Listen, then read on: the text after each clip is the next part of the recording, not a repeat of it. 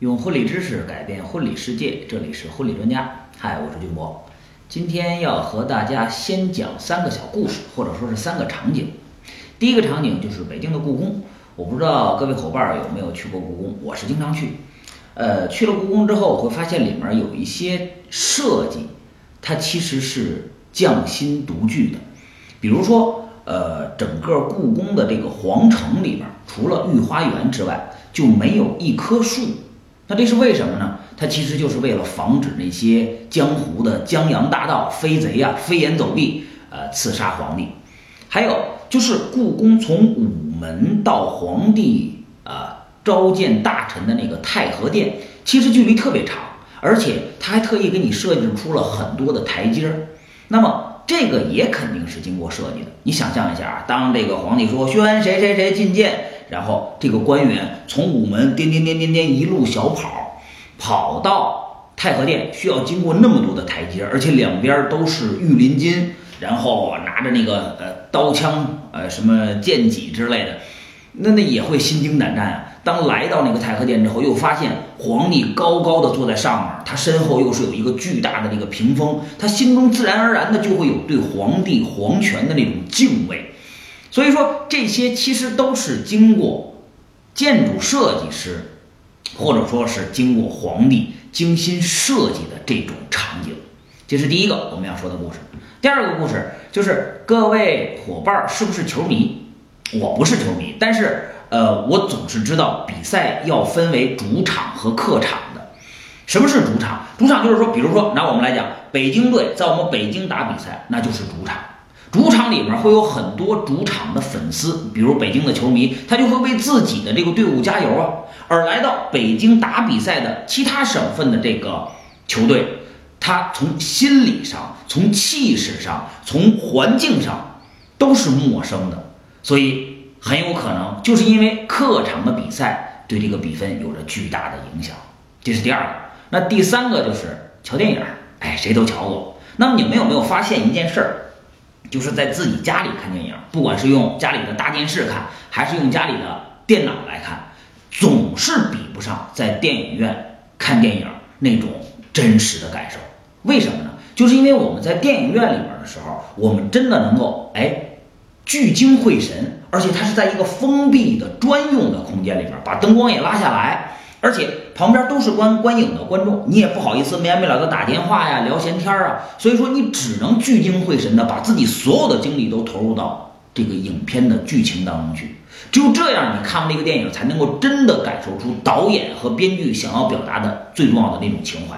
哇，感觉好极了！有的人就会潸然泪下，有的人也会喜极而泣，有的人也会哈哈大笑。总之，它会随着电影的剧情，心情随着随动而动。那么。这个故事也讲完了，为什么要讲这三个场景？故宫、球赛和电影，其实来源于我当年一段特别，哎呀，悲催的经历。什么经历呢？就是我个人和新郎新娘见完面之后被别人淘汰，也就是说，我和新郎新娘见完面，为他们讲述完呃婚礼的场景。描述完我需要给他们带来的主持的情景这些环节之后，落选了，人家并没有选我。说实话，我自己感觉，呃，自己还不错啊，有点小自恋。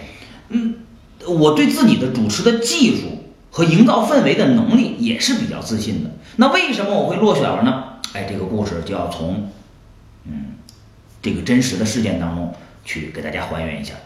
这个新郎新娘不是通过婚礼公司找的我，呃，就是也是听朋友说啊，说有一个主持人叫俊博啊，主持的还不错，哎，然后辗转几个人拿到我的电话给我打电话，哎，说你是俊博吗？我说我是啊，那呃，你几月几号有没有什么一个日子能不能帮我主持？哎，就这些话啊，我说一切都没问题。接下来干嘛？接下来就是约见面了。那我自己没有开婚礼公司，我也没有办公室，那在哪儿见呢？这新郎就说说，哎呀。我们家离您家也不是特别远，我爸呀开了一个厂子，这个呃也挺安静的。您要方便的话，就来厂子找我们见面吧。我呢，本着为他服务的这种精神，说行啊，然后我开车就过去了。一进这个厂子，第一个迎来的是什么呢？是一条大狗。就是那个厂子里面看门护院的那个大狼狗，汪汪汪汪汪这声叫。哎呀，我开着车躲过这个狗，哎，新郎新娘从那个呃办公区里面就走出来了，说，哎呀，说欢迎您，欢迎您。来了之后啊，握手啊，也挺热情。说咱们在哪儿啊？说不行，去我爸那办公室吧，我爸也在里面等着呢。我说那没问题啊，就进去了。一进去之后，你会发现，哇，这个办公室特别的大，这办公室得有小一百平米。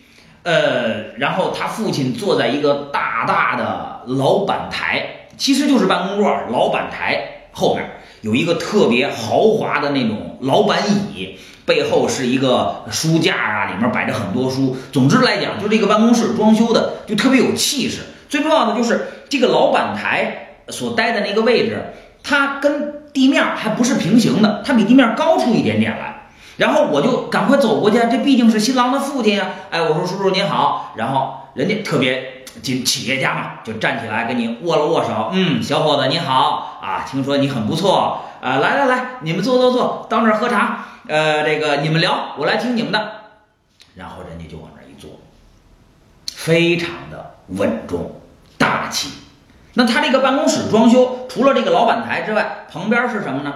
旁边就是一个组合沙发，沙发前面有一个茶几。茶几上放着的都是关于茶道的那些东西，瓶瓶罐罐啊，很多的什么茶宠啊。这新郎就开始特别热情，开始倒水呀、烧水呀、沏茶呀。也就是说，进屋前十分钟，我们根本一点婚礼都没有聊，就在这些瓶瓶罐罐、叮叮当当当中度过的。正准备我们要开始切入到婚礼的细节的时候，哎，办公室的门啪一推门。进来好几个人，膀大腰圆的，一瞅都是中年人，个个也都特别有派头。这人是谁呢？是新郎父亲的下属，那肯定也是公司的头头领导。那么作为新郎的长辈，看着他长大的这些长辈，他肯定在这个家族盛世当中也要发表一下意见吧。所以说，哎呀，你就是主持人吗？我说是是是啊，这个怎么怎么着？我参加过什么什么婚礼啊？我。有个什么什么的见识，我有什么什么想法，哒哒哒哒哒，说了一大堆啊！当然，最终嘛，还是要听你们的意见嘛。说完了，一堆人往那一坐，要么是抽烟，要么是喝茶，要么是彼此之间嘻嘻哈哈笑聊闲天哎，来，你们聊你们的，你们聊你们的。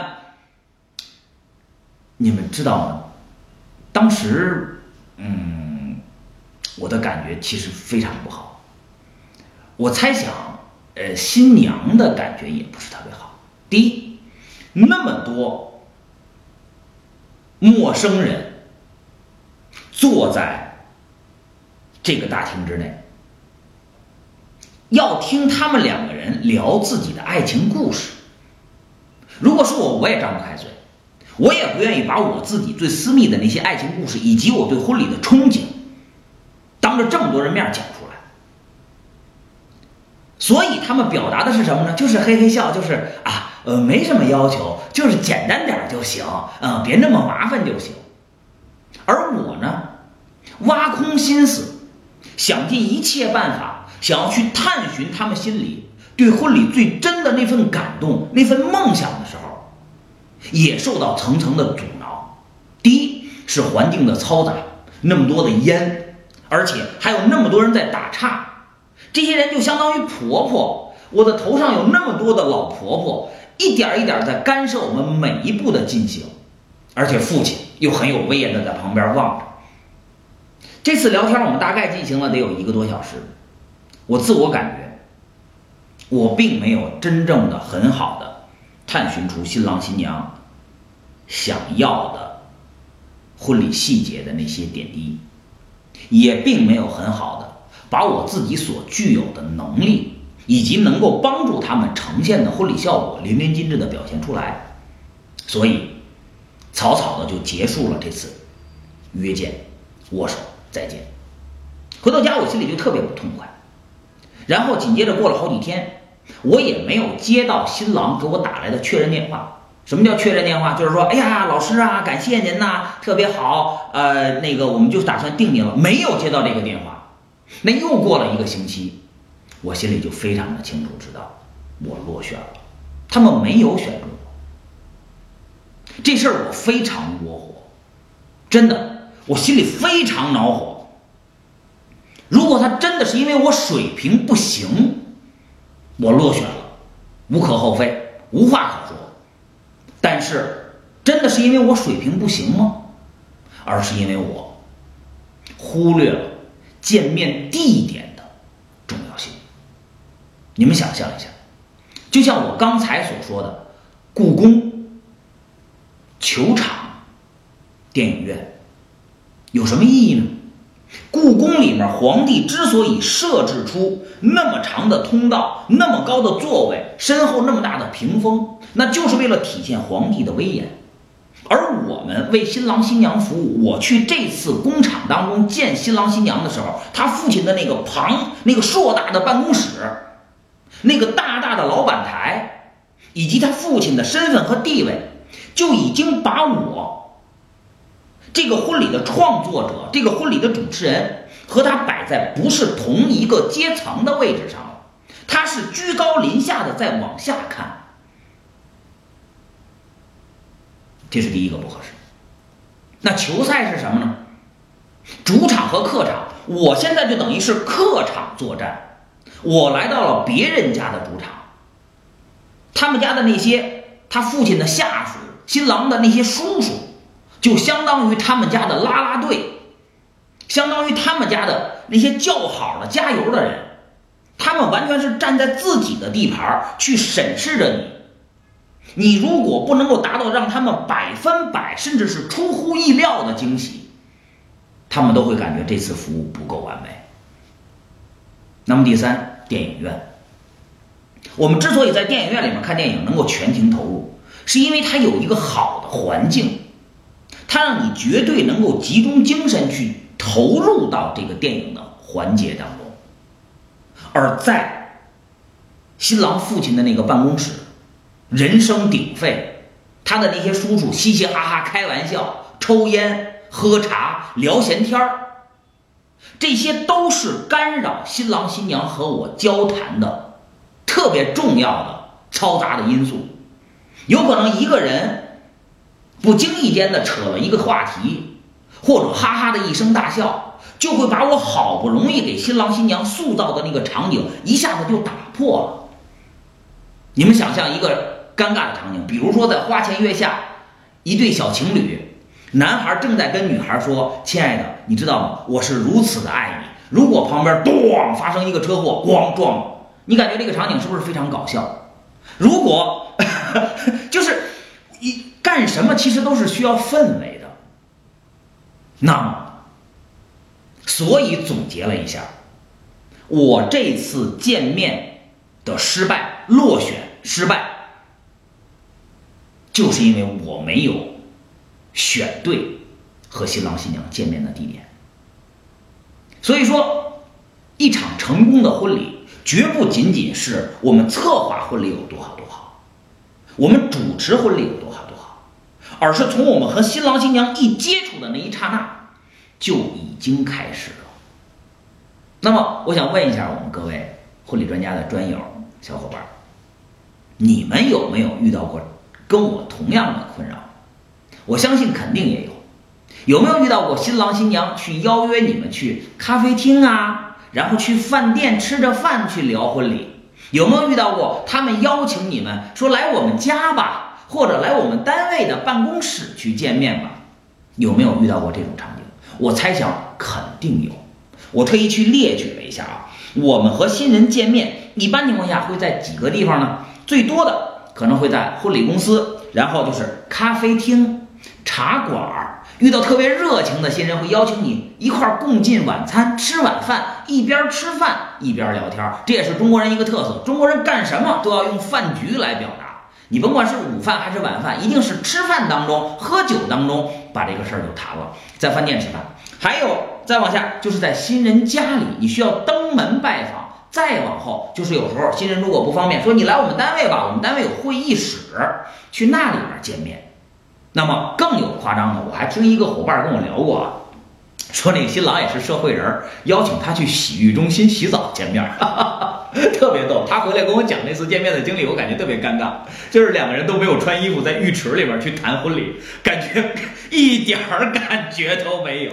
当然说我们听说过啊，说有一些商业方面的高手，他为了破除呃不同的呃对方的那份身份的阶级，他会邀请别人去洗浴中心，因为去洗浴中心之后，你把衣服全脱了之后。呃，人靠衣服，马靠鞍嘛。甭管你是多大的商业领袖也好，你卸下了你自己的那份防备之后，哎，大家坦诚而见的时候，可能谈起事情会更顺利。而且有一些商业机密，你也没法带什么窃听器，所以说大家都光溜溜的去谈判。但是这个跟谈婚礼是完全不一样的。我们作为主持人也好，作为策划师也好，我们怎么可能和新郎去坦诚相见的聊婚礼？一点美感都没有。这是一个题外话。所以说。我们跟新人见面大概也就这么几个地点：婚礼公司，然后饭店、咖啡馆、茶馆、新人家里，还有新人的办公室。那么这些地点都有什么样的优点和缺点呢？我们一个个来分析分析。最常见的，我估计可能就是我们婚礼公司了。我们先搁到最后一个再说。接下来我们来说一说咖啡馆。新郎新娘可能会嫌你们公司地方比较远呀，比如就拿我们北京来讲，北京就是这样。因为北京太大了，南城到北城太远，新郎新娘经常会选择一个比较折中的地方，说不去你们公司了，咱们就选择咖啡馆吧，甭管是去星巴克也好，还是什么漫咖啡也好，哎，这会儿你就会发现一件事儿，咖啡馆里有时候什么人都有，人来人往，人员嘈杂，人声鼎沸。那么这会儿你想尽一切办法，想要去给新郎新娘造一个婚礼梦，去把它带入到竞技当中，可是咖啡馆当中有玩牌的，有大声喧哗的。总是会被外面的一些因素干扰你塑造婚礼梦的这个场景。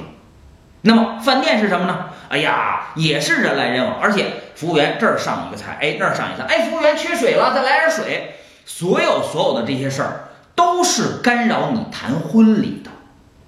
那么这些场景是不是特别破坏意境？所以如果有可能，我们一定要去拒绝新郎新娘。不去这些地方聊婚礼，那么怎么拒绝呢？很简单，比如说去咖啡馆，你可以跟新郎新娘去讲啊，说哎呀，特别开心，马上我们就要见面了。我想我们这次会面一定能够为我们的完美婚礼做好铺垫，我们也一定会聊很多美妙的爱情故事，还有我们婚礼策划的一些场景。但是吧，咖啡馆它是一个比较开放的空间，里面经常会人员嘈杂。我们的爱情故事这些东西都是比较私密的，如果有可能，我建议我们最好不要去咖啡厅。那么要不去咖啡厅，有没有一个折中的想法呢？如果实在不可为，我建议我们不要去饭店，不要去咖啡厅，而是去茶馆。各位可以想象一下，茶馆里面相对来说还都是比较安静的。会有一个小的包厢，哎，我们点上两杯清茶，你再放一个淡淡的音乐，就很容易把新郎新娘带入到我们婚礼的氛围当中，这样的交谈会越来越顺利。